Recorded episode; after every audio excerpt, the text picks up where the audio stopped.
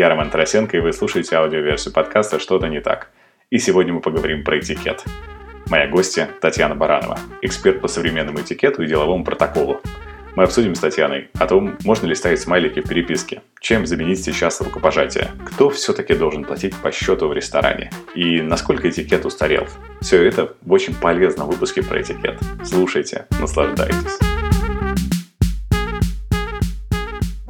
Всем привет! Это «Что-то не так». И мы продолжаем писать интервью в самоизоляции удаленными средствами связи. И сегодня мы как раз в том числе про них и поговорим. А поговорим мы про этикет. И особенно про аспекты этикета в digital -эпоху. О том, как все-таки правильно себя вести в зуме. Как писать сообщения, как писать письма.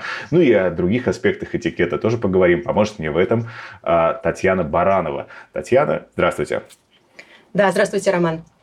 Э, Татьяна специалист по современному этикету, причем именно с оговоркой действительно по современному. Мы с Татьяной поговорили немножко о том, что этикет, он вообще, на мой взгляд, он и должен быть современным, потому что зачастую, когда ты видишь какие-то очень суперстарые правила этикета, это, конечно, очень напрягает. А, но самый главный вопрос вообще, и он меня мучает сильнее всего.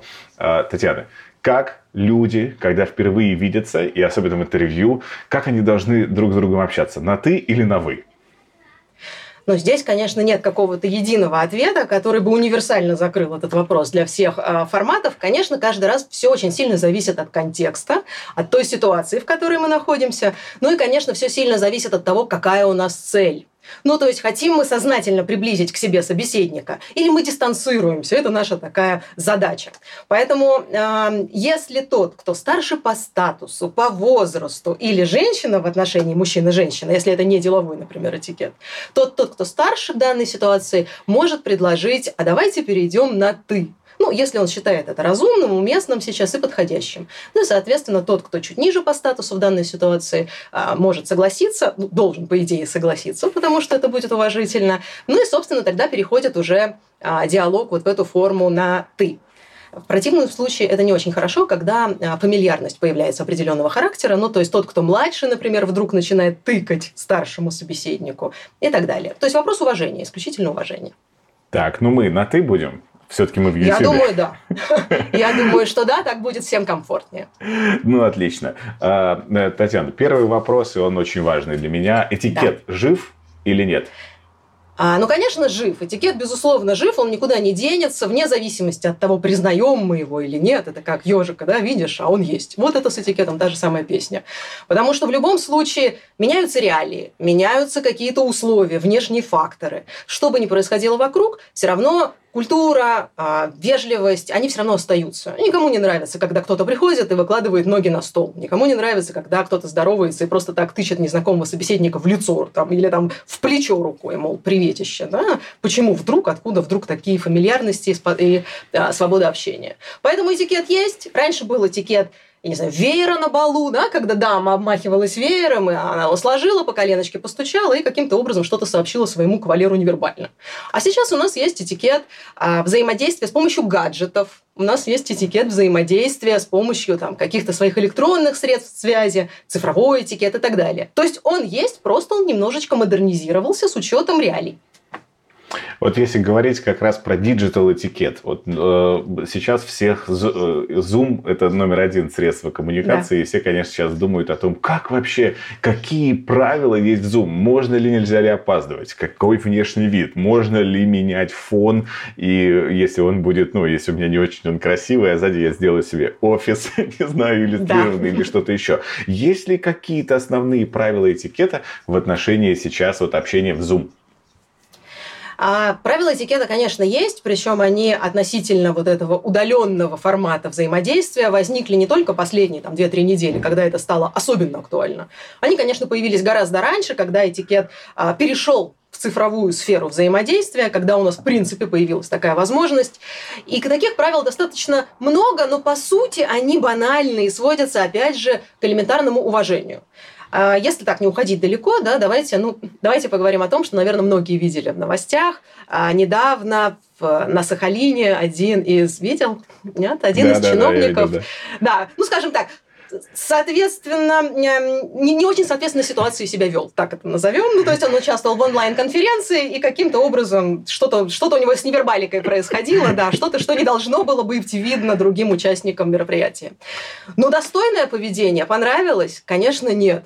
Поэтому нужно отдавать себе отчет, что все, что мы делаем, а, все, что попадает в объектив камеры, оно, конечно, там остается, и, соответственно, оно передает отношение наше ко встрече. Но понятно, что чиновник таким образом активно демонстрировал, как ему интересно все происходящее, ну, насколько это для него живо и важно, в кавычках. Поэтому Эм, вот эти все истории, когда у нас рядом бокал вина, ну, потому что мы же дома, а что такого? Когда мы в халатике, в уютном, в пижамке, и, я не знаю, и котик у нас на руках, и, и сзади у нас потрескивает камин. Это все, причем, примеры из реальной жизни. Это то, что мне рассказывают заказчики, да, ну, я не знаю, главы компаний, которые обращаются и просят сейчас прочитать небольшой, хотя бы небольшой вводный курс цифрового этикета, чтобы их сотрудники немножечко как-то взбодрились. Ну, потому что напрямую говорить сотруднику, э, ты выглядишь не очень по-деловому, это как-то вроде не камильфо. А когда это говорит специалист по этикету, ну, вроде как это более прилично и цивилизованно. Поэтому все вот эти истории, когда банка пива в руках, да, он ее так отодвинул, но в камеру она все равно попадает. И таких масса ситуаций, просто масса. И э, надо, конечно, учитывать вот эти нюансы, когда люди только наполовину одеваются, что тоже чудесно и замечательно. А потом вдруг где-то звонок в дверь соседа или кошка там скинула а, горшок с цветами с подоконника. И тут такой конфуз. Да? Сверху у нас галстук, а внизу у нас бермуды. Ну, вот такие мы красивые. Так что много. Таких, таких много нюансов можно обсуждать и рассказывать. Это очень круто. Да я прям живо себе представил все этой ситуации. Э, возвращаясь к digital у. Да. Вопросы с э, вообще с коммуникацией, которая сейчас происходит повсеместно с э, электронной почтой, с мессенджерами, с WhatsApp и всем остальным. Сейчас мы понятно, что все общаемся удаленно.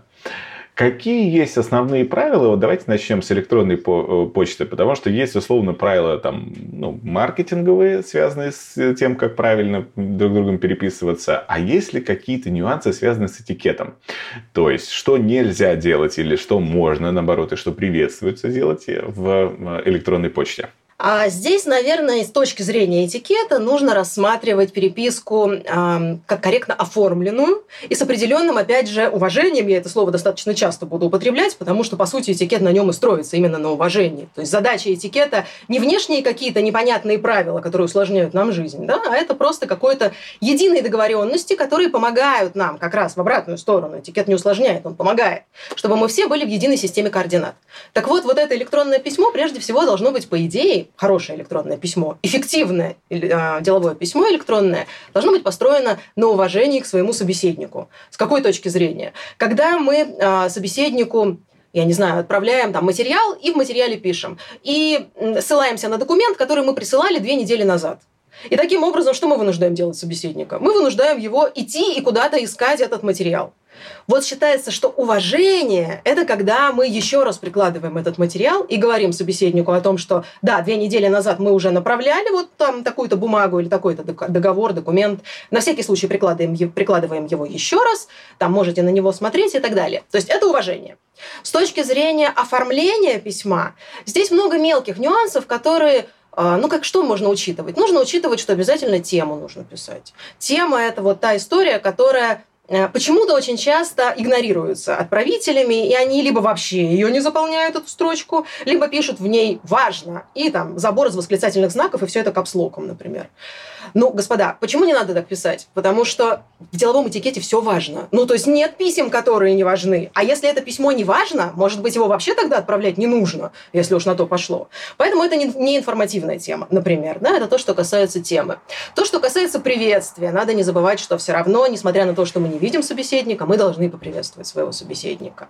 А если есть возможность обратиться по имени, нужно делать именно так. Вот когда мы пишем «добрый день» и дальше пошло, можно, это не оскорбительно, но это и не очень лично. Это, опять же, вот вопрос дистанцирования. Если я хочу обратиться к своему собеседнику по имени, я таким образом а, его персонализирую, ну, то есть я показываю, что именно к нему я обращаюсь, а не к какому-то вот дистантному образу, который где-то рядом находится. А, я не знаю, разделение на абзацы, добавление воздуха, когда не монолитный кусок текста, который тяжело воспринимается глазом, а когда вот это красиво и структурировано. Когда гиперссылки вместо пятистрочных ссылок ставятся, это тоже очень хорошо. Ну и подпись. Подпись это замечательно. Я обычно э, привожу примеры каких-то очень креативных подписей. А это, это интересно, мне кажется, причем вот это сотрудники как раз служб маркетинга грешат этой историей, чтобы запомниться. Ну, мне так кажется, логика такая у людей, чтобы запомниться. И что только не пишут в подписи, я обычно привожу такой, ну, симулированный пример, а, когда сотрудник из банка отправляет там своему а, человеку, с которым он, собственно, связан, да, у которого счет размещен в банке, и вот он отправляет этому человеку в ответ на его запрос письмо о том, что там приложение, там выписка по вашему счету такая-то, с большой любовью и чувством глубокого уважения, там, ну, Иван Петров, грубо говоря.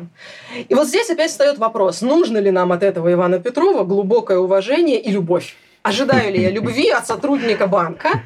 С какой целью он об этом написал? И как мне к этому относиться? И что это за намеки такие непонятные? Особенно, если это мужчина мужчине пишет про, про любовь в подписи. Поэтому э, креатив хорошо. Креатив – это замечательно. Но вот какая-то грань адекватная, она все-таки всегда должна быть. Об этом не надо забывать. Смайлики вообще в деловой да. переписке или около деловой переписке. А, да. Они вообще допустимы, и такое российское использование смайлика как скобка, когда ты в конце пытаешься смягчить. Я просто объясню, почему это вопрос. Да. Сейчас многие люди игнорируют точки. И считается, что если точка в каком-то сообщении, ну, если особенно в мессенджере поставлена в конце, то это звучит не, не, несколько грубовато. То есть, что а, «сделай» и точка. И так многие читают именно вот с такой интонацией «сделай», не, не сделай, а сделай, если точка в конце. И чтобы это немножечко смягчить, люди стали добавлять одну скобочку. То есть смайлик, э, ну это вульгарно, наверное, в, деловом, э, э, в деловых контактах, если ты шлешь. А поэтому типа такая скобочка. Она такая девственно застенчивая и как-то смотрится нормально. И, и вроде бы так, ну ты смягчил будто бы. Это вообще приемлемо или нет? Но вот здесь э, надо ввести определенные понятие и разделение по сферам. Но давайте исходить из того, что вот я совершенно недавно, вот на, на той неделе читала подобную лекцию по цифровому этикету. А, с одной стороны, я читала консервативному бизнесу, там горнодобывающая промышленность, а с другой стороны, в этой же неделе я читала подобную а, лекцию, например, сотрудникам ивент-индустрии. И надо понимать, что примерно один и тот же вопрос про тот же смайл, допустим, воспринимался и там, и там по-разному. Сотрудники а, какой-то консервативной области, безусловно, говорили нет. И я их поддерживаю? Конечно, нет. Ну, то есть, если это да, то какое-то исключение. Ну, например, когда это возможно? Когда мы очень давно уже общаемся с этими, а, ну, я не знаю, контрагентами, клиентами, партнерами, то есть кто-то, кто а, является реципиентом нашего письма, уже нам знаком. И мы знаем, что он не оскорбится, не обидится и вполне комфортно воспримет, если мы там в рамках одного электронного письма где-то в конце поставим а, ну, какой-то смайл. Но еще раз, это если мы знаем, что будет нормальная реакция. А вот сотрудники более креативных индустрий, они понимают, что без, без смайлов просто никак. Как потому без воздуха, что иначе... Да. Абсолютно, да. Потому что будут думать, что грубишь. потому что люди будут думать, как ты это написал? Ты улыбался в этот момент? Или ты это прям вот серьезно с жестким лицом писал, как будто бы мне вот хамство хочешь сделать какое-то? Поэтому для них смайлы приемлемы. Но опять надо понимать, что вот люди, которые общаются в креативной индустрии, если так можно сказать, а, они больше общаются и не через электронную почту. Они скорее будут общаться с помощью мессенджеров, они будут общаться да, какими-то вот а, сообщениями, которые облегчают вот этот процесс коммуникации. Поэтому для них смайлы уместны, Точки действительно это правда. Да, точки сейчас считаются, что прям хамство, грубость какая-то в конце, да, поставил точку, и, и дальше разговор неприемлем. Имея в виду, мы, в принципе, все решили, я все сказал. Эм, ну, я как лингвист по образованию, конечно, не могу так относиться к точке, но на всякий случай тоже периодически ее не ставлю, чтобы не вводить людей в заблуждение, чтобы они не думали, что таким образом я как-то отстаиваю какую-то свою точку зрения. Поэтому надо делить. Но здесь много. Вот смотри, по поводу, э, по поводу того, что есть смайл, а есть скобочка. Это вообще прекрасная тема. Здесь можно, я могу вот час отдельно только про это рассказывать, наверное. Просто с точки зрения того, что вот эта скобочка, это ведь на самом деле такой вот межкультурно-коммуникационный момент, который не всюду одинаково воспринимается. Люди в Америке, если они никогда не общались с кем-то из стран СНГ, вообще в принципе не поймут, с какой целью вы поставили одну закрытую скобку, но не поставили открытую до этого. То есть вы ошиблись клавишей. А надо понимать, что в России у нас же э, коннотаций достаточно много, да, мы в этом плане, наверное, чуть ближе к восточным народам. У нас высококонтекстная так называемая культура, то есть мы подразумеваем что-то. Под закрытой скобкой мы не подразумеваем закрытую скобку, мы подразумеваем улыбку. А под двумя закрытыми скобками, да, мы вызываем, ну, как бы широкую улыбку. Там больше, соответственно, вот этих скобочек, и, и мы там хохочем, хохочу не могу, грубо говоря. И мы это понимаем, мы это считываем, мы в, наших, в нашей культуре, мы это понимаем. А вот надо сказать, что э, люди, которые из других стран, далеко не всегда, не факт, что не поймут, но, не, но и не факт, что догадаются, почему у вас там палец застрял на кнопке скобка, да, когда она вот закрывается, закрывается, никак бедная не закроется. Поэтому вот здесь надо учитывать этот момент. С кем вы вы общаетесь. Ваша вот эта полуулыбочка будет не всем понятна. А, там, я не знаю, смайл, который мы рисуем с помощью, да, вот там двоеточия и закрывающиеся скобки, ну, в той же Японии вообще непонятен, потому что у Серьезно? них смайл, если мы знаем, конечно. Это у нас он вертикальный, ну, то есть, получается, да, две скобочки, ой, две точечки и скобочка. А в Японии он перевернутый, да, да, и он выглядит не так. У них вот эти вот бровки, ну, глазики, да, треугольнички, и уже потом а, эта улыбочка снизу. То есть форматы разные, общение разное, это все нужно учитывать. Но если вы считаете, что ваш получатель а, сообщения будет доволен, тогда, конечно, можно использовать. В противном случае минимизировать важная штука вот э, с обращением, потому что мне э, мой бухгалтер, э, Надежда, я знаю, что вы смотрите э, все мои выпуски, э, она как-то сказала, слушай, ты можешь мне не писать никаких вводных предложений, там, Надежда, здравствуйте, вот этих всех фраз, она говорит, пиши сразу по делу, что мне нужно сделать. И, а я, мне вот, я не знаю, воспитание или что-то еще, в общем, они не дают вот возможности еще быстро так вот перестроиться. И здесь очень важная штука, что я действительно периодически ей даже пишу «Надежда, добрый день», э, стираю это и пишу «Пожалуйста, переведите деньги». И мне это психологически тяжело. Вот сейчас это важная э, преамбула, когда ты пишешь «Надежда, добрый день». Или от нее действительно можно отказаться, и человеку в, в день, я, кстати, стал замечать, что в последнее время даже действительно в рамках деловых контактов я убрал приветствие, потому что понимаю, особенно вот эта бестолковая фраза «Надежда, добрый день, как ваши дела?», на которую никто не отвечает, я уже даже на нее тоже не отвечаю. То есть это элемент вежливости. Нужен ли он вообще сейчас? Но давай с конца начну отвечать на этот вопрос. Как ваши дела? Это откровенная калька с английского языка. Да? Потому что how, how do you do? Не, или да, да, how are you не предполагает развернутого ответа на этот вопрос. Mm-hmm. Поэтому, собственно, мы его зачем-то взяли, а для нашей страны, для нашей культуры, раз вопрос задали, по-хорошему надо бы ответить. И поэтому мы ставим человека в такую ситуацию, когда он не очень понимает, надо ли ему писать «А, «Здравствуйте, Роман, дела у меня хорошо», ну там и дальше. И это та ситуация, которая, на мой взгляд, опять же, с лингвистической точки зрения, она несколько дикая. Зачем зачем мы написали эту фразу. Поэтому э, есть замечательный выход из этого положения. Если хочется как-то обратить внимание э, получателя этого письма на, на личный вот этот аспект, ну, то есть как дела, тогда лучше хотя бы написать фразу «Надеюсь, у вас все хорошо». Ну, например.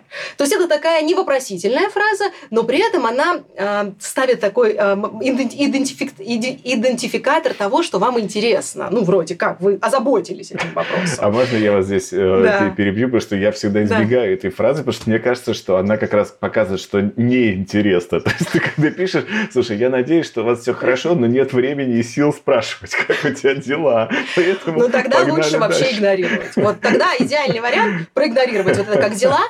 И здесь надо тоже понимать, кому мы это пишем. То есть, если мы пишем деловое письмо, то вот эти как дела, в принципе, неуместны, они только засоряют эфир в данный момент.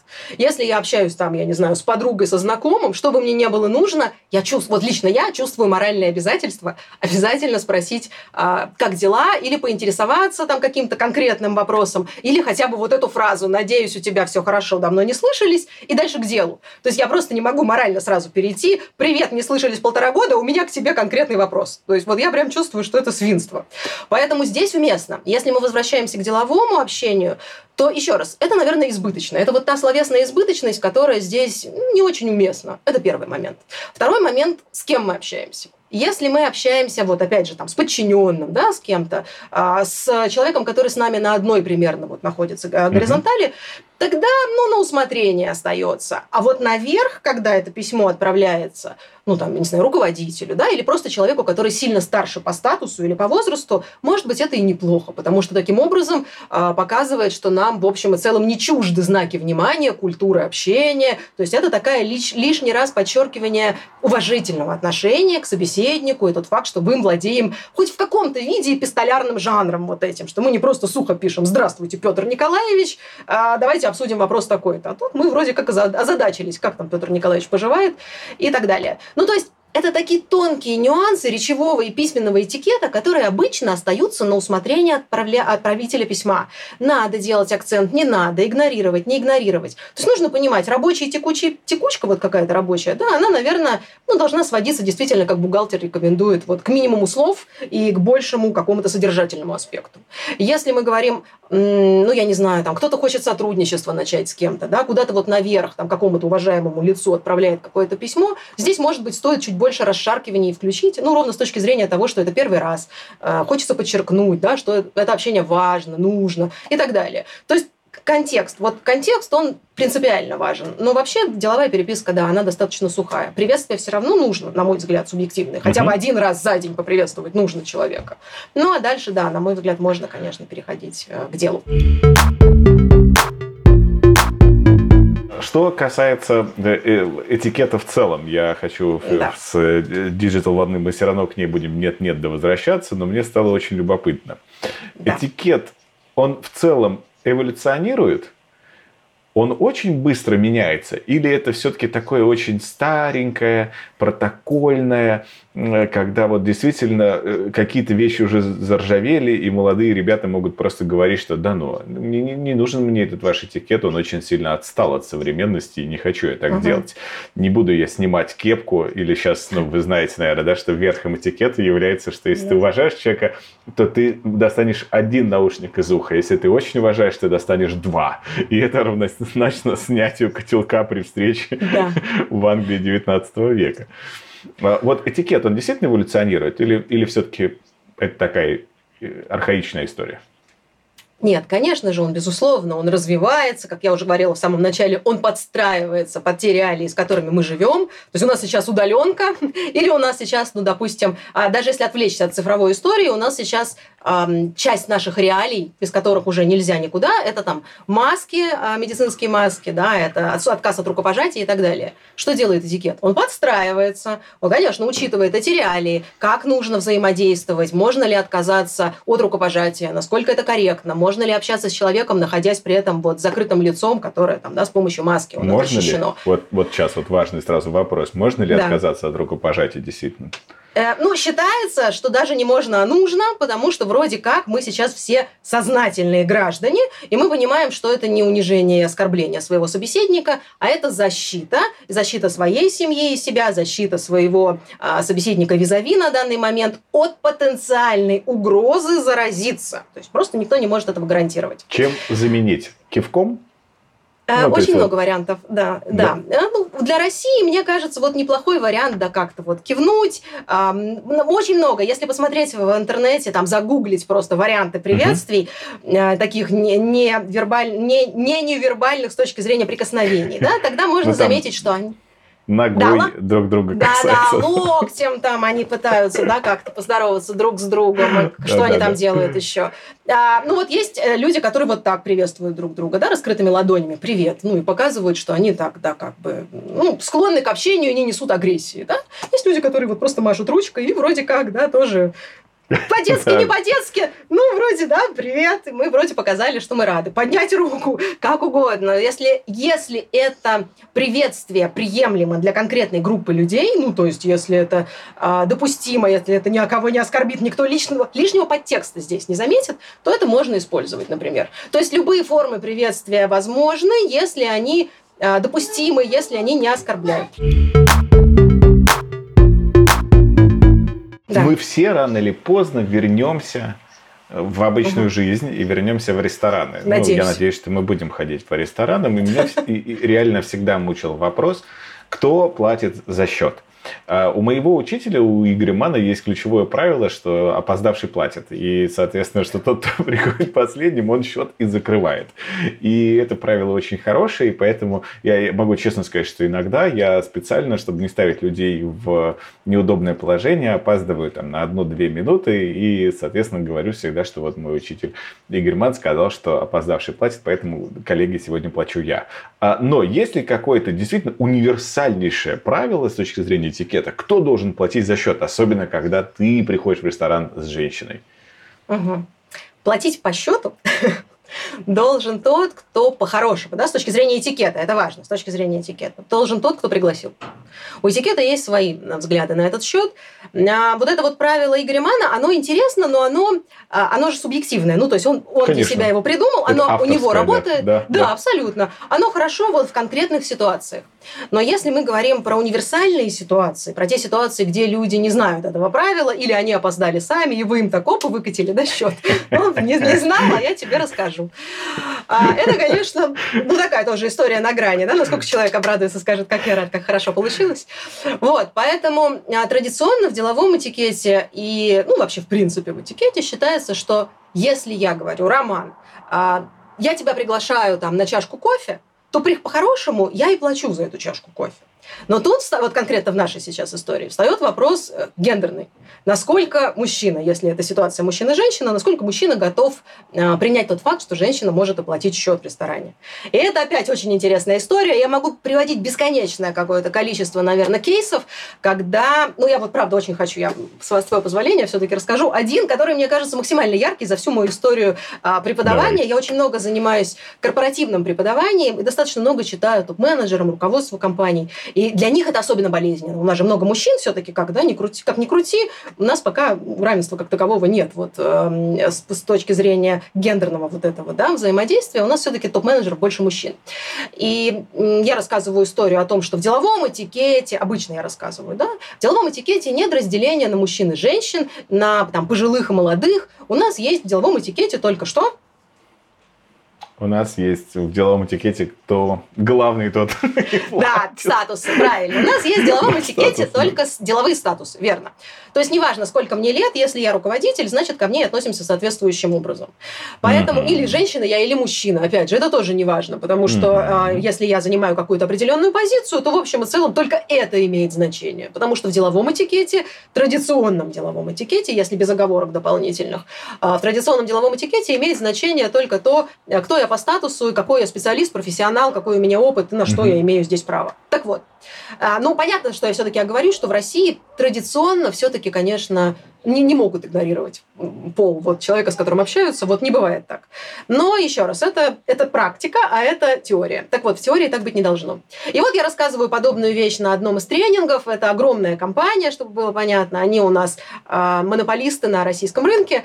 И топ-менеджменту рассказывают. Мужчина слушает, слушает, то там один из руководителей и говорит в какой-то момент, знаете что, вы свой феминизм рассказываете где-то в других местах. А я вам сейчас расскажу, как это на практике происходит. Чтобы было понятно, это компания в сфере IT, очень современная. Это не, там, не глубинка, я не знаю, не люди очень какого-то серьезного возраста. Нет, это вполне себе продвинутые а, молодые топ-менеджеры. И вот мне этот человек рассказывает. Он говорит, значит, смотрите, я вам расскажу, как это работает на практике. По факту, а, если женщина приглашает меня на бизнес-ланч, знаете, что я делаю? Вот как ты думаешь, что он делает? Такой, оп, он платит счет до, это скрытно до того, не знаю. Это хороший был бы вариант, но по факту, что он делает, он говорит, я отказываюсь идти на бизнес-ланч. И я говорю, радикальное решение, ну, как-то вы можете его обосновать, там, я не знаю. Вы же понимаете, что вы отказываетесь не только от встречи с женщиной, вы отказываетесь, собственно, от потенциально возможных там соглашений между двумя компаниями, грубо говоря. Она же не как женщина идет на эту встречу. Она идет как представитель компании А представителю компании Б. И он говорит, не надо мне это все рассказывать. Я вот не зря, значит, топ-менеджер, не зря занимаю эту позицию достаточно давно. Я знаю, как это работает. Мне вот эти ваши потом истории женские о том, что я пригласила, я буду платить, не надо. Ни одна женщина в мире еще не заплатила по моему счету, так не будет. И чтобы избежать этого, я вообще, в принципе, игнорирую подобные приглашения. Ну, как, как к этому относиться? Ну, я не знаю, это вот реалии. Ну, это, это реалии, да. Так вот, по-хорошему, еще раз, в деловом этикете достаточно важно, чтобы мы учитывали, кто кого пригласил. Но на практике, опять же, если исходить вот из этого примера, если я говорю, Роман, давай, я тебя приглашаю, и мы сходим куда-то попить кофе, что я рекомендую женщинам в той ситуации, когда мужчина не соглашается на то, чтобы женщина оплатила счет? Хотя, например, это деловая встреча, это не свидание. Ну, то есть женщина как бы чувствует, что она, в принципе, у нее может быть корпоративная карта, и она, в принципе, может оплатить эту встречу, потому что это не из личного кармана. У нее есть представительские расходы, которые ей выделили в бухгалтерии, и она должна отчитаться. Ну, то есть это нонсенс порой не давать женщине оплатить, потому что это не женщина платит, это компания приглашает. Так вот, если мужчина все-таки совсем отказывается, а в нашей стране стране это нередко происходит, то, конечно, нужно понимать, что ну как-то что, что, что надо делать? Перетягивать счет друг у друга, настаивать. Вот это нет, ну позвольте, ну что вы, нет, ну давайте я. Вот эти качели, они тоже неуместны. Поэтому, э, ну, конечно, женщине я обычно рекомендую там согласиться на все, сказать, ну, если вам там так будет удобнее. Но что еще остается делать, если для мужчины это принципиальный вопрос в этой ситуации? Поэтому учитываем контекст, но глобально во всем мире действует одно и то же правило. Если пригласил а, один другого, то тот, соответственно, кто приглашал, тот и платит. Э, это очень э, любопытно, потому что я, я честно, вот я, я, я тебе очень благодарен за это, но я себя каждый раз, когда я прихожу с женщиной, которая меня пригласила, если женщина принципиально настаивает, что нет, она пригласила и она платит, я себя так ужасно чувствую, и то есть да. я, я не могу объяснить, с чем это связано. Но бывает и обратные ситуации, когда женщина пригласила тебя, ты оплатил, а женщина после этого говорит, ты не возражаешь, если я возьму чеки, потому что я спешу это как расходы для себя. И это самое забавное из возможных российских сценариев, которое у меня было такое с разными и, и, и женщинами, кстати, и мужчинами, когда ты оплатил, а у тебя говорят, я еще и чеки возьму, все, что я это у себя. То есть он заработал, поел и заработал. Нет, такого я еще не слышала слышала, ну, хорошо, да, это, наверное, срабатывает смекалка наша российская, да, ну, вроде как и этикет соблюли. Ну, и этикет, вроде как еще и Да, и по, по этикет по-русски. Ну, сейчас, благо, есть да. такая компенсация, когда ты настаиваешь что платить, и говорит, нет, все-таки я, и тогда тебе визави говорит, что давай я хотя бы тогда чаевые оставлю. И это как-то немножечко компенсирует эту историю, потому что с наличными э, у всех всегда не очень хорошо, и это ну, некая да. компенсация. Вообще, я... это всегда вопрос ведь договоренности. Ну, То есть как сути, нам комфортно? Да, если мы договорились заранее, там, ну, мы, мы знаем, что мы всегда 50 на 50 платим, нам так хорошо. Ну, хорошо, 50 так на 50. Ну, то есть, как нам приемлемо, как так мы и договариваемся. Это такой вопрос. А, скажи, пожалуйста, отчество они mm-hmm. вообще актуальны все еще? Потому что у меня есть ощущение, что э, если говорить про Москву, то практически я не помню, когда последний раз обращался к человеку имени по имени-отчеству. Ну, у меня нет просто таких крупных э, компаний, хотя, наверное, и там уже сейчас речь идет о том, что обращаться на «вы», но по имени. А вот когда я... Э, исключение там врачи и какие-то есть определенные специальности, где отчество будет всегда, это понятно. А вот когда я приезжаю в регионы, то обращаю внимание, что практически все в офисе, внутри компании и, и, и, и к подчиненным в том числе обращаются по имени-отчеству. Сейчас что-то есть с точки зрения этикета в трендах вообще? Как правильно обращаться к человеку? Нельзя сказать, что это тренд. Вот здесь не очень корректно. Это не тренд. Это разделение на культурологические слои и аспекты. Где как принято, в какой культуре. Ну, я не знаю, где-нибудь в Татарстане, если вы э, приходите да, к человеку, который старше по статусу, и вдруг ему Владимир, там, да, или там как-то Ольга, ну просто так вы даете, то это страшное оскорбление, потому что эта культура воспринимает немножечко по-другому реальности, да, потому что у них есть а, вертикальная вот эта вот а, структура, когда мы уважаем там старшего по возрасту, как раз вот я говорю, что в деловом этикете это не важно, там важно, это культурологический аспект, там важно, даже если он ниже по статусу, его возраст делает его все равно выше. И вот это надо соблюдать и понимать, что для них, да, имя, отчество важно, важно имя, отчество, от него нельзя избавиться, потому что воспринимается как оскорбление. Но если отвлечься вот от таких нюансов, когда это обязательная часть культуры, тогда, конечно, мир в основном стремится, ну, наверное, к сокращению, к такому, да, э, к упрощению общения. И есть же компании, вот эти бирюзовые, да, компании, которые вообще, в принципе, в горизонт уходят, там и они общаются. И, конечно, странно было бы, Владимир Николаевич, не соизволите ли вы там подать мне там ручку со стола. Конечно, Ольга Петровна, что вы, что вы. Но это, это, это нонсенс. Конечно, там это выглядит странно. Поэтому здесь а, мы минимизируем вот эти все а, расшаркивания, которые приняты. Тем более, что очень много сейчас транснациональных компаний. Но однозначно, если мы э, работаем, я не знаю, там, с европейцами, и они там Марк, Дэн, я не знаю, Эн и кто-то еще, то говорите, представляться, а у нас Марина Владимировна, Сергей Петрович и там как-то еще странно, потому что у них нет отчества по определению. Это такой вот перевес, да, получается. У нас что-то тяжелое, непроизносимое, а у них просто и, и, и как-то вот очень э, сжатым образом э, вот это вот приглаш... обращение выглядит. Поэтому, конечно, если мы взаимодействуем с иностранцами, лучше представляться только по имени, несмотря на то, что в нашем паспорте есть имя и отчество. Но есть люди, для, для которых это болезненно. Ну, вот особенно люди старшего возраста. Они считают, что это фамильярно, когда к ним вдруг, особенно молодой человек, обращается просто по имени.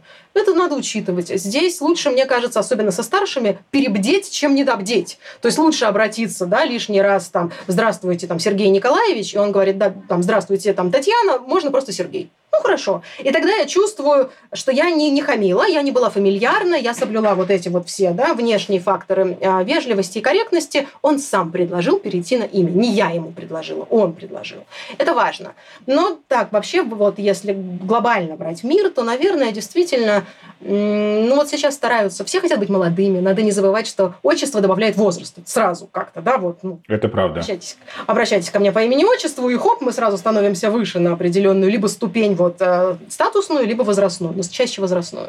Никто не хочет. Вот в большинстве случаев люди не хотят э, становиться выше вот по, этой ступени, поэтому они говорят, не надо, не надо. Да, несмотря на то, что мне 70, я для вас просто Павел. Ну так, грубо я говоря. Чаще это делают э, женщины, по моим наблюдениям. Конечно, поэтому, конечно, да, конечно. Мужчины более это спокойны. надо это надо учитывать и уважать мнение собеседника. Даже если у меня огромное количество таких историй, когда мне задают вопрос слушатели, и они спрашивают, это вот реально, абсолютно реальный пример. Девушка говорит, со мной переписывается э, академик. Я знаю, что он действительно член Академии наук. Это академик. Ему за 70. И он мне подписывается с уважением Сергей или Владимир, Владимир по-моему, с уважением Владимир. И она говорит, я не могу, у меня, у меня рука не поднимается, мое внутреннее ощущение правильного не позволяет мне написать «Здравствуйте, Владимир, у нас пропасть между вот, э, нами и, там, и статусная, и возрастная». И она говорит, что мне делать? Я все равно смотрю в интернете его отчество и обращаюсь к нему по имени-отчеству. Но насколько это уважительно, это остается исключительно, наверное, на усмотрение а, вот конкретной девушки, да, вот в нашем случае, которая отправляет письмо. Потому что когда Владимир подписывался, я предполагаю, что он был в здравом уме и трезвой памяти. И когда он написал не с уважением Владимир Петрович, а просто Владимир, ну, наверное, он что-то хотел. То есть он хотел, я не знаю, чтобы было более неформальное общение. Он хотел чувствовать себя более молодым. А может быть, у него отчество настолько непроизносимое, в котором люди постоянно делают ошибки, и поэтому он сознательно от него избавился и не хочет, чтобы к нему обращались именно таким образом. То есть у людей есть очень большое количество факторов, которыми они руководствуются, когда принимают решение, как они хотят, чтобы к ним обращались. И когда мы их в одностороннем порядке игнорируем, то есть я говорю, я не могу, я не могу к нему обратиться, Владимир. Мне, у меня не получается. Чья это проблема? Владимира или моя? Ну, очевидно, моя. То есть, когда я себе не могу что-то там позволить, ну, это же мне надо с собой работать, наверное, да. а не бедного Владимира подвергать вот этому вот Владимир опять Петрович, а он сидеть будет и думать, ну, опять Петрович, а я так хотел быть Владимир. Может, он там на свидание ее хотел позвать, а она ему... Да. Э, Татьяна, скажи мне, пожалуйста, да. как с точки зрения этикета правильно сделать человеку замечание, э, которое очень раздражает тебя? Ну, я, я просто приведу пример. Есть такая, случается такая ситуация, когда э, люди, во-первых, мне бы хотелось, чтобы вот вся страна э, поняла, что телефон мобильный, он должен быть всегда в публичных местах включен на беззвучном.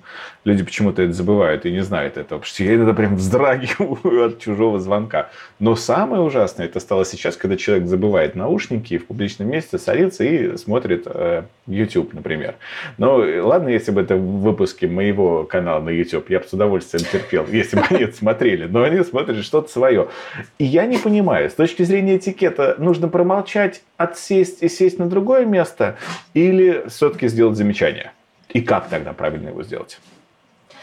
Вот вопрос э, замечаний незнакомым посторонним людям, он всегда очень болезненный, если честно.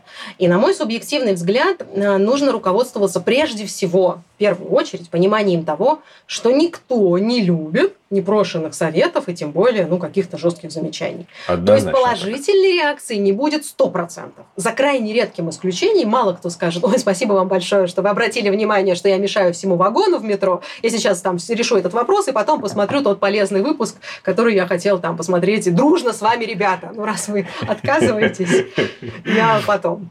Поэтому а, на такую реакцию рассчитывать не стоит. Надо понимать, что невелика вероятность, что мы э, добьемся какого-то эффекта. То есть, скорее всего, огрызнуться. Ну, ну, почему вдруг человек должен сказать точно, а я и не подумал, что нас здесь 25, а я не один. Очевидно, когда он это делал, он уже заранее игнорировал наличие остальных людей в вагоне или там, ну, где мы говорим, в общественном месте, может, в лифте там где-нибудь. Поэтому есть вероятность нарваться на хамство в ответ. Ну, почему нет? Он скажет, это не твое дело. Ну, я слушаю так, как мне удобно. Не нравится, иди в другое место. Надо понимать, что это может быть просто вызов на конфликт.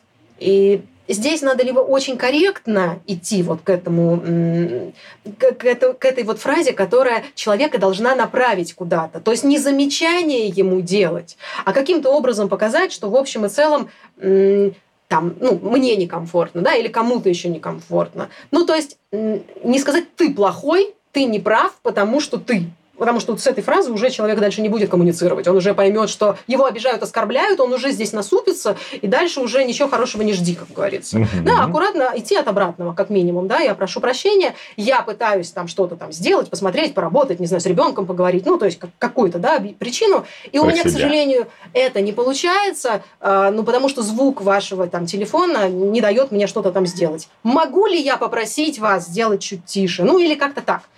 Я не гарантирую, что это прям вот панацея, и человек сразу скажет, ну, мадам, вы... Пардоньте. конечно, вы правы, не подумал, исправлюсь, да, пардон.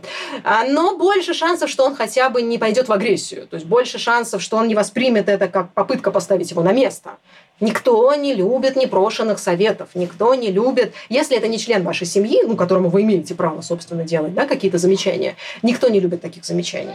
И поэтому, когда мне там женщины на каких-нибудь открытых лекциях, я мало открытых лекций читаю, а, в основном с корпоративными работаю как-то людьми, но когда бывают открытые лекции, мне вот там женщины, особенно старшего возраста, говорят, а я иду, а он навстречу, ну там парень, парень идет, он курит, и бычок прям берет и бросает на землю. А я ему прям так говорю, молодой человек, вот пойдите и поднимите бычок, вы вот с какой целью его кинули? Вы, наверное, мусорку не заметили. Я говорю, я правильно делаю? Я вот ему подсказываю, где мусорка. Ну, надо же понимать, что молодой человек, который снимает в этот момент, да, вот кепку там, да, вниз, там, это, с кепкой, мадам, сейчас все будет исправлено, одну минуту, простите. Невелика вероятность, что так произойдет. Поэтому, если есть возможность не тыкать человека носом в то, что он э, ну, что-то сделал не так, лучше этого не делать. Если есть возможность отойти, лучше отойти. Но если кого-то оскорбляют, и вы свидетель, наверное, можно вмешаться. Но это немножко другие уже вот понятия, немножко о другом истории. У меня три последних, но очень важных вопроса. Вопрос Первый. А, слушай, я недавно оказался в очень спорной ситуации. Я заходил в помещение, и у меня были два стаканчика кофе в руках. Я кое-как позвонил в домофон, а там периодически в этом офисном здании, там периодически дверь э, а, открывает. То есть она либо там, звук, и ты сам на нее нажмешь плечом и зайдешь, и я поэтому так смело держал стаканы. Либо кто-то, соответственно, тебе даже ее нажимает на двери и приоткрывает. И я держу эти стаканчики, и девушка открывает э, дверь, а я еще в наушниках, у меня играет музыка, как назло. И я захожу, соответственно, в эту дверь, и девушка мне как раз вот след, она делает мне замечание, что типа, офигеть, мужики пошли, типа, я как будто ему дверь вообще открыла и прочее. И я себя почувствовал, честно, очень неловко, хотя я не понимаю до конца всех очень строго установленных стандартов, кто кого сейчас, вот э, мы э, про современный этикет, поскольку ты эксперт именно в современном этикете, в современном этикете, кто кого куда пропускает? А, ну, конечно, все равно у нас действуют до сих пор какие-то правила этикета, которые никто не отменял относительно уважения по отношению в ситуации женщина-мужчина к женщине, да, по ситуации старшей по возрасту, младшей по возрасту по отношению к старшему. То есть, если у меня есть возможность открыть дверь там, ну, человеку, который объективно там, пенсионного возраста, я, конечно, это сделаю. Если мы сталкиваемся там с мужчиной возле дверного проема, я, наверное, инстинктивно ожидаю, что, возможно, он откроет дверь. Но тут несколько нюансов. Вот смотри, э, прежде всего, это лично моя позиция, это не относится ко всему этикету. То есть, э, может быть, некоторые мои коллеги не разделяют, может быть, мое мнение, но я очень не люблю снобизм, и я очень не люблю, когда женщина подходит и стоит. Ну, мол, давай, открывай. В чем проблема? А мужчины бывают разные. Ну, то есть ожидать, что все мужчины прям галантные джентльмены нельзя. Он задумался, вот как в твоем случае, у него руки заняты. То есть что-то еще, есть какие-то объективные причины, по которым он эту дверь не открывает.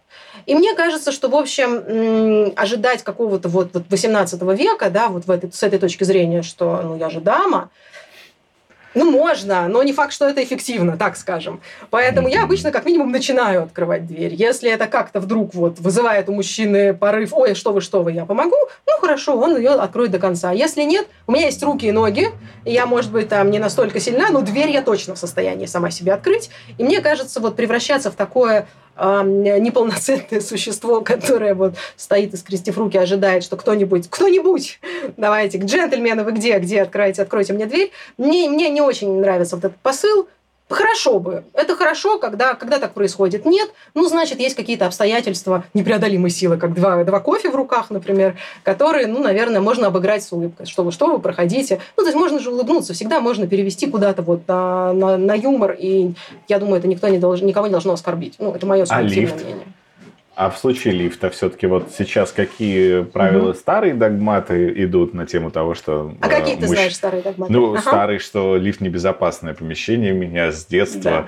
Да. Э, этикет да. же... Этикет, у него есть одна проблема, что его прививают или не прививают родители. То есть мне мама да. с детства говорила, что, значит, мальчик, мужчина, неважно, поскольку входит первым э, в лифт. И у меня это все еще э, сохранилось, этот паттерн. И, и, кстати, я обращаю внимание, что иногда некоторых женщин очень удивляет, когда я, значит, кавалеристски первым врываюсь в лифт, и меня смотрят, да. что типа, чувак, come on, ну, ну что-то. И я стал чувствовать, что что-то не то. Вот я хотел, да. чтобы ты сейчас вот прояснила окончательно эту историю.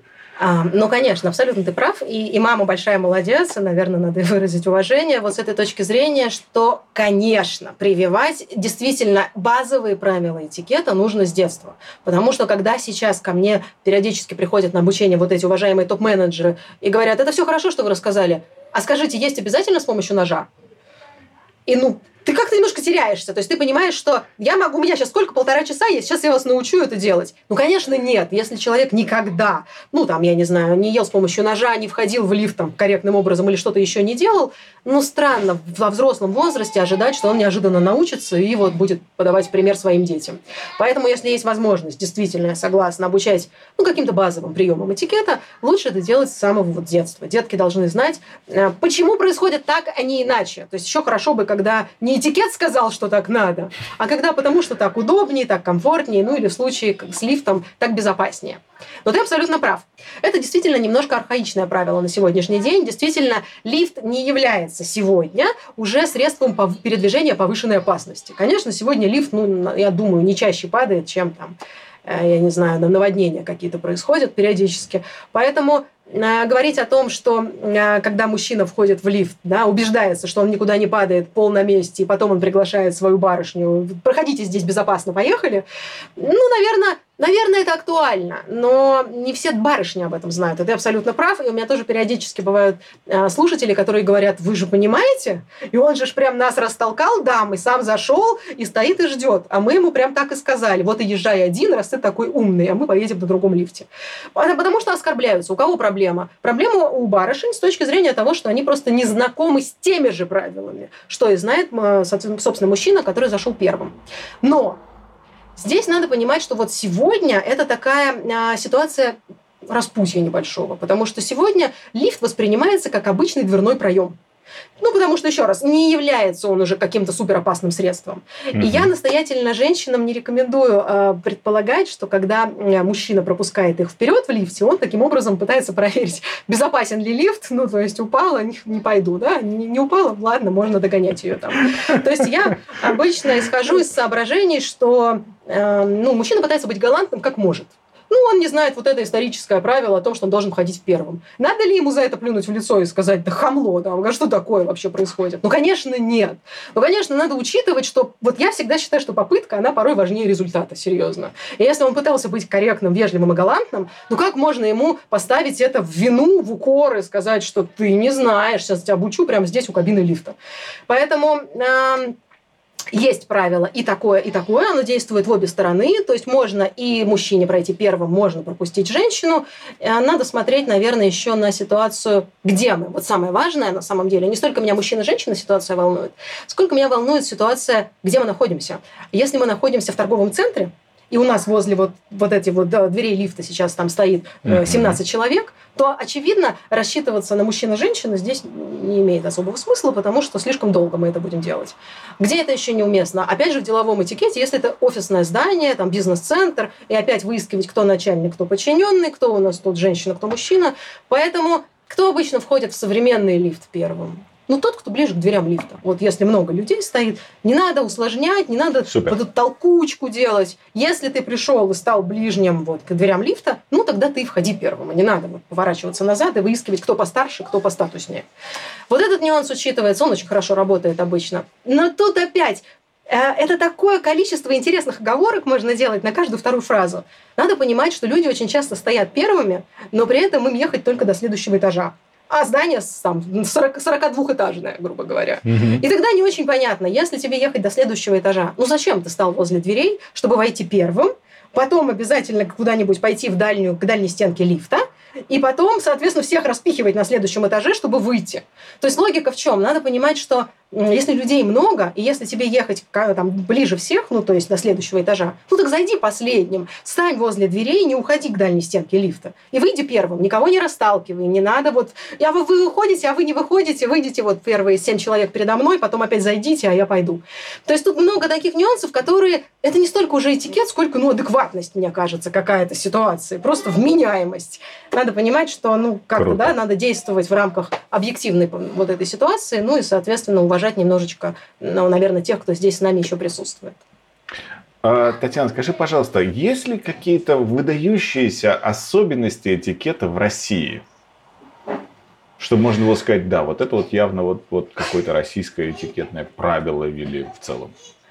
Ну, вообще у нас, конечно, а, наш российский этикет, он все равно гендерный. Надо понимать, что и в бизнесе все равно мы ну вот как ты рассказываешь, что тебя мама воспитывала, да, исходя из того, что ты мальчик, мужчина, джентльмен, вот так воспитывают ну, абсолютное большинство мам в нашей стране своих, своих сыновей, и это хорошо, я никоим образом никаких претензий никому не предъявляю, я считаю, что это правильно и корректно, и растут у нас мужчины потом джентльменами.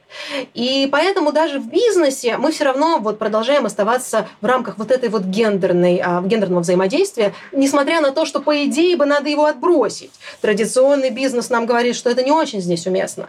Но а, по-хорошему все равно это вот для нашей культуры, это все равно остается чем-то обязательным. И я не знаю ситуации, когда у нас в бизнесе, а, ну, я не знаю, стоят топ-менеджеры, мужчины, а рядом с ними девочка-секретарь таскает тяжелые стулья для переговоров. Ну, это маловероятно для нашего бизнеса. Хотя, по идее, ну, теоретически, с точки зрения статусов, это возможно. Они, уважаемые, стоят, разговаривают, решают какие-то деловые вопросы, а она оказывает сервисную услугу, которая, по идее, входит в рамки ее функциональных обязанностей. Но в нашей среде это маловероятно. Скорее всего, ей помогут. Да? Точно так же, как откроют дверь женщине, мужчина, там, да? вне зависимости от того, является он генеральным директором или, или он является там, ну, каким-то исполнительным персоналом.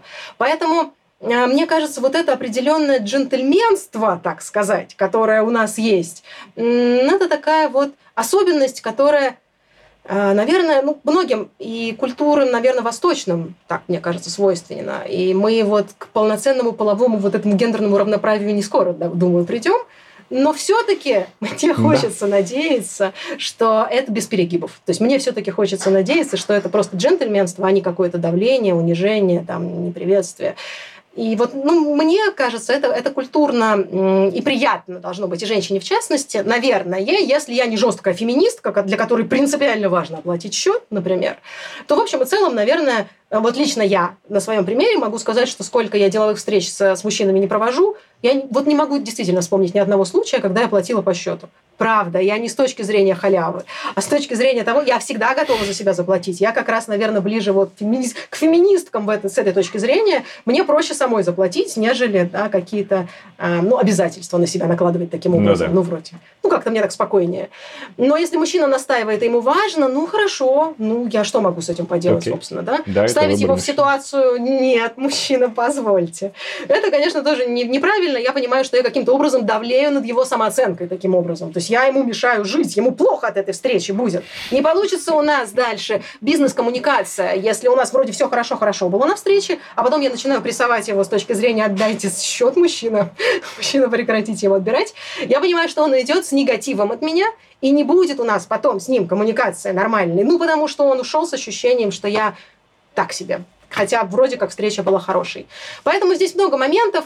Э, у меня вот совсем недавно была история, как раз, когда я э, ну, представитель большой крупной компании, топ-менеджер мужчина, а, заказывал у меня обучение. Это было вот до а, вот этой всей нашей истории с самоизоляцией. И он мне написал сообщение один раз, там, Татьяна, там, давайте встретимся, обсудим. А я, правда, не могла, у меня было корпоративное обучение. Я сказала, простите, я сегодня не могу. Потом он второй раз написал, и у меня опять не было возможности. И мне было очень стыдно, что я два раза топ-менеджеру отказываю во встрече. И третий раз я пишу ему, что я прошу прощения, там, Олег, с вашего позволения, а я вас приглашу на чашку кофе, там, тогда-то.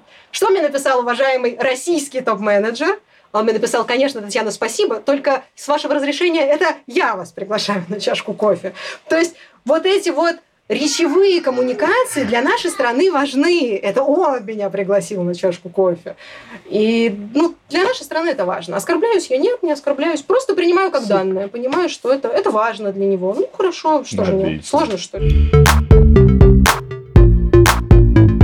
Я хотел тебя напоследок уже попросить сформулировать пять самых главных вот правил э, этикета, которые сделают любого человека чуть-чуть ближе э, к человеку культурному, а я убежден, что культурный человек, он должен знать те или иные правила этикета, и вот которые вот точно вот полезны в любых ситуациях и, и важно знать, и важно соблюдать. Вот пятерка главных.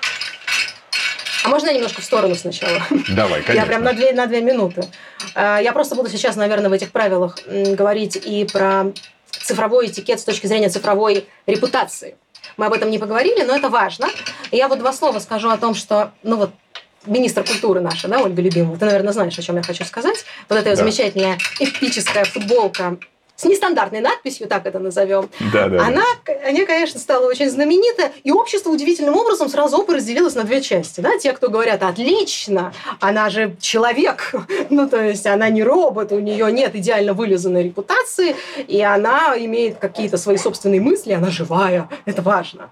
И, ну, те, кто сказал, конечно, как можно, как можно, это же все-таки, ну, вспомнили все анекдот про Министерство да, культуры. Да, да. Вот. Ну, и, в общем, к вопросу цифровой репутации. Это просто важно, потому что, э, особенно молодым я это рассказываю, когда провожу какие-то лекции, что сегодня, ну, казалось бы, я уже выставила там фотографию с какой-то там вечеринки с друзьями, и мне кажется, что это, это ценно поделиться с миром своей фотографией на фоне бассейна полуобнаженной там с банкой какого-то запрещенного там напитка и так далее. А, ну, понятно, что а завтра я министр культуры, там, да, грубо говоря. И надо понимать, что это надо учитывать, э, когда мы формируем свой образ. И вот сегодня там в 20 лет, мне кажется, все равно, что выкладывать в сеть, а там в 30, и это все часть моей истории, моего имиджа. От этого уже не избавиться, потому что есть заботливые люди, которые точно сделали скриншот в свое время и поделятся потом с какими-нибудь СМИ, потому это что это будет оп, хороший такой да, бизнес для кого-то.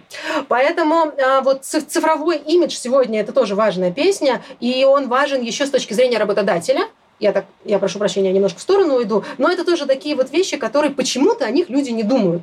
Когда сотрудник э, публикует в сети что-то ну, что-то, скажем так, неоднозначного содержания, да, как это было а, с пиар-директором Леруа Мерлен, например, когда она в свое да. время на своей личной странице в Фейсбуке опубликовала что-то сомнительное, кому удар пришелся, по чьей репутации, по ее личной, да. это не важно на самом деле, что с ее личной репутацией произошло.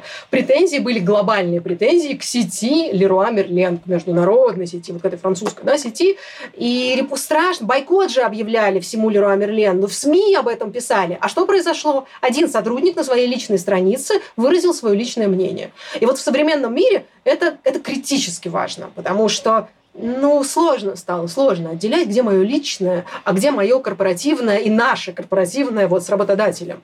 Поэтому э, такие вещи очень просто на самом деле а, отсекаются, они просто формулируются специальным положением внутренним, где написано, что ты делаешь, что ты не делаешь. И если тебя как сотрудника не устраивает, а ты настаиваешь на том, что у тебя есть какие-то права, ну, ты либо принимаешь это, либо нет. Либо заводишь no-name аккаунт, ну, например, да, в котором ты не привязываешь себя вот к этой компании, в котором ты указываешь, что меня зовут просто Таня, там, ну, какая-то, да, без фамилии, и ты не указываешь, что ты эксперт по этикету, и тогда ты там похабные шутки какие-то выкладываешь и делаешь что угодно, что не связано напрямую там с твоей профессией, с твоим работодателем. Ну, такой вот он будет завуалированный. Но тоже, кстати, такая вот игра, да, неоднозначная. Рано или поздно все тайное становится явным, поэтому а, либо ты принимаешь правила работодателя, либо нет.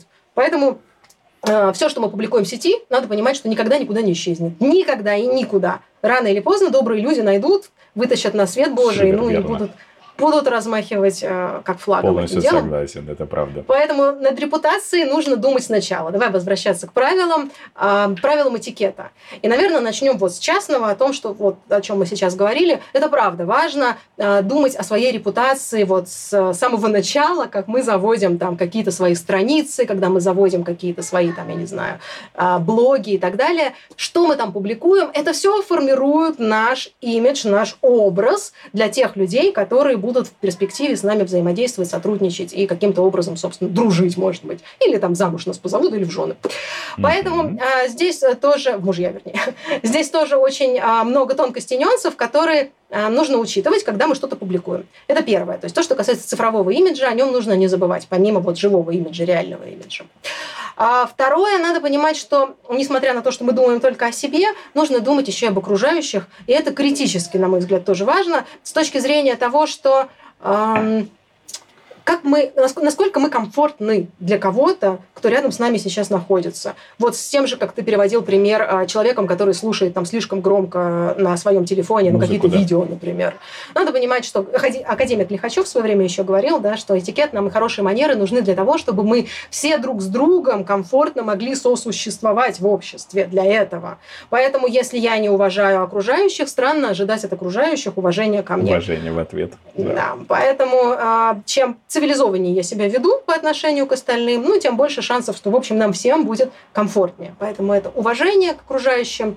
Я очень люблю говорить о том, что этикет а, это не какие-то внешние пластиковые правила, это не что-то, что придумано, чтобы усложнить нам жизнь, чтобы нам было тяжело, плохо и некомфортно. Нет, это, это, это что-то такое, вот, что пришло, я даже не знаю, из советских, что ли, времен. Я не знаю, откуда взялся вот этот стереотип mm-hmm. о том, что этикет – это что-то для граф, графьев, а нам, обывателям, это не надо бы нам, мы без него хорошо.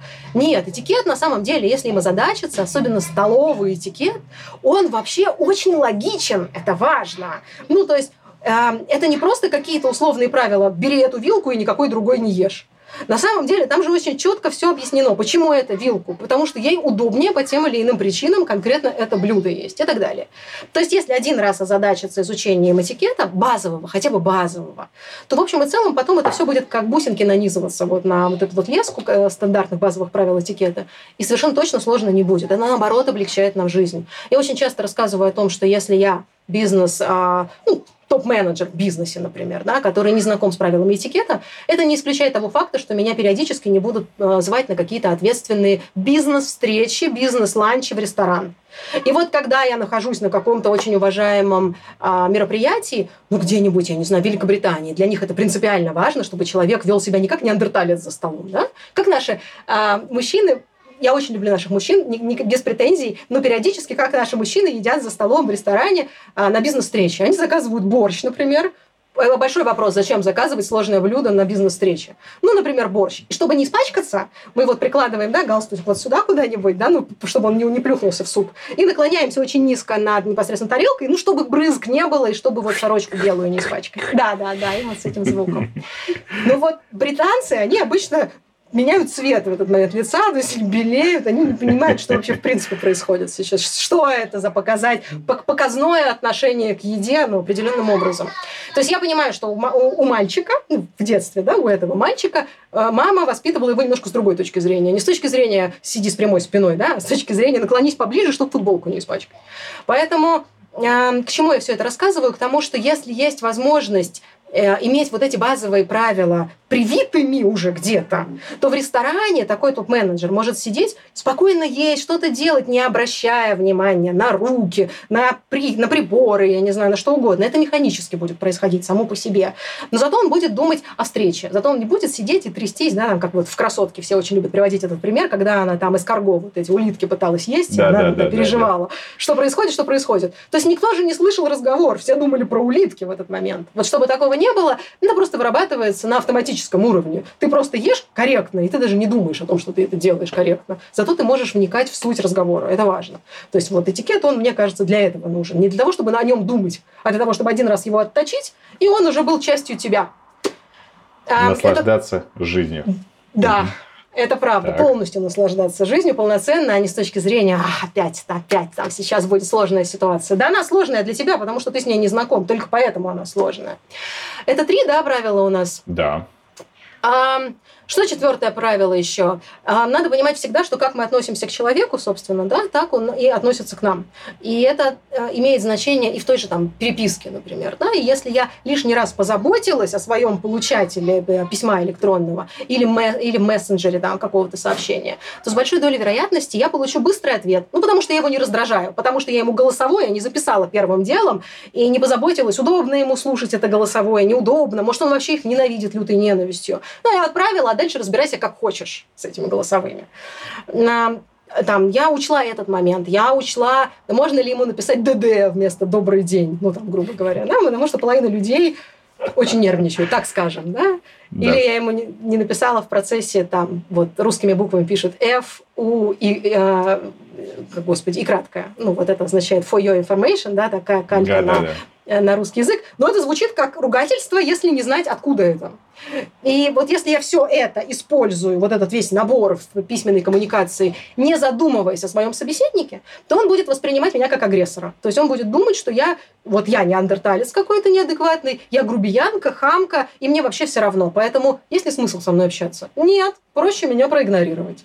И это тоже важно поэтому, если я пишу человеку уважительное письмо, забочусь о нем, делаю за него какую-то дополнительную работу, ну, приложила там письмо еще раз, да, какое-то, на которое ссылаюсь, или что-то еще сделала, там, ссылку не дала семистрочную, да, особенно фотографию ее не прислала со словами «зайди по этой ссылке посмотри», это особенно заботливо, то я молодец. И мое письмо хорошее, эффективное, комфортное, корректное и приятное. С ним хорошо работать, он мне отвечает. То есть это тоже такой залог успешных коммуникаций. Ну и пятое, наверное, да, что мы можем назвать пятое? Э, пятое все равно все, вот у нас все равно все сводится к корректному, комфортному взаимодействию. Я приводу, привожу, привожу, я приведу очень маленький пример, совсем короткий. Э, я никогда не отвечаю на холодную рекламу, на холодные звонки, ну прям вот никогда, совсем игнорирую. И один раз в жизни ответила недавно – знаешь почему? Потому что человек очень корректно написал. это удивительно. Это где-то на подкорке срабатывает. Это, это бессознательное какое-то мое вырвалось наружу. А, и мне написал какой-то незнакомый человек, добрый день, а, там, давайте сделаем вам там фотопортреты, там, прикладываю список своих работ, буду рад, если вам будет, если вы там, вы заинтересуетесь. И это так корректно выглядело, я подумала, что точно, наверное, не, не бот, наверное, это ну, какой-то культурный человек, просто вот а, сейчас он таким образом ищет себе базу клиентов клиентов. И, ну, я даже не стала смотреть, потому что мне это просто не нужно, у меня есть люди, с кем я работаю. И я ему написала там большое спасибо, фотографии замечательные, но мне э, сейчас мне это не очень актуально.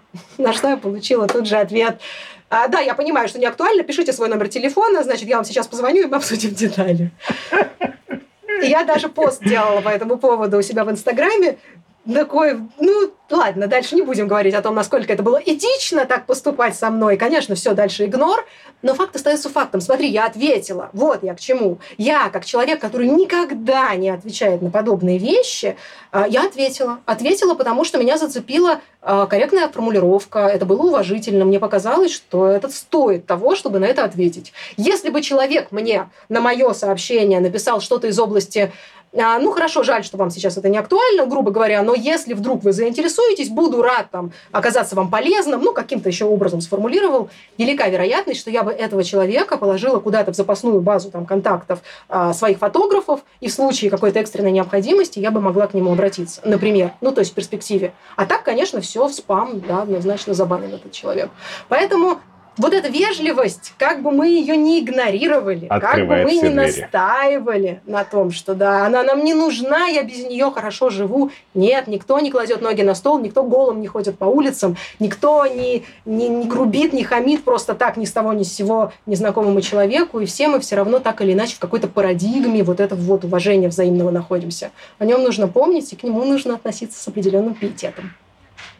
Спасибо тебе огромное. Это было потрясающее интервью, и которое убедило только в одном. Вот я уверен, что всех наших слушателей самым главным, что этикет нам нужен. И хотим мы того или нет, он, как и законы физики, он существует, даже если нам кажется, что мы вроде бы не знаем и вроде бы им не занимаемся. Он как законы тяготения. Вот прям все по нему мы живем и работаем.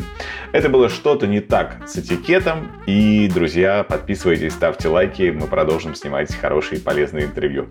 А, Татьяна, тебе отдельно еще раз большое-большое спасибо за это очень полезное интервью.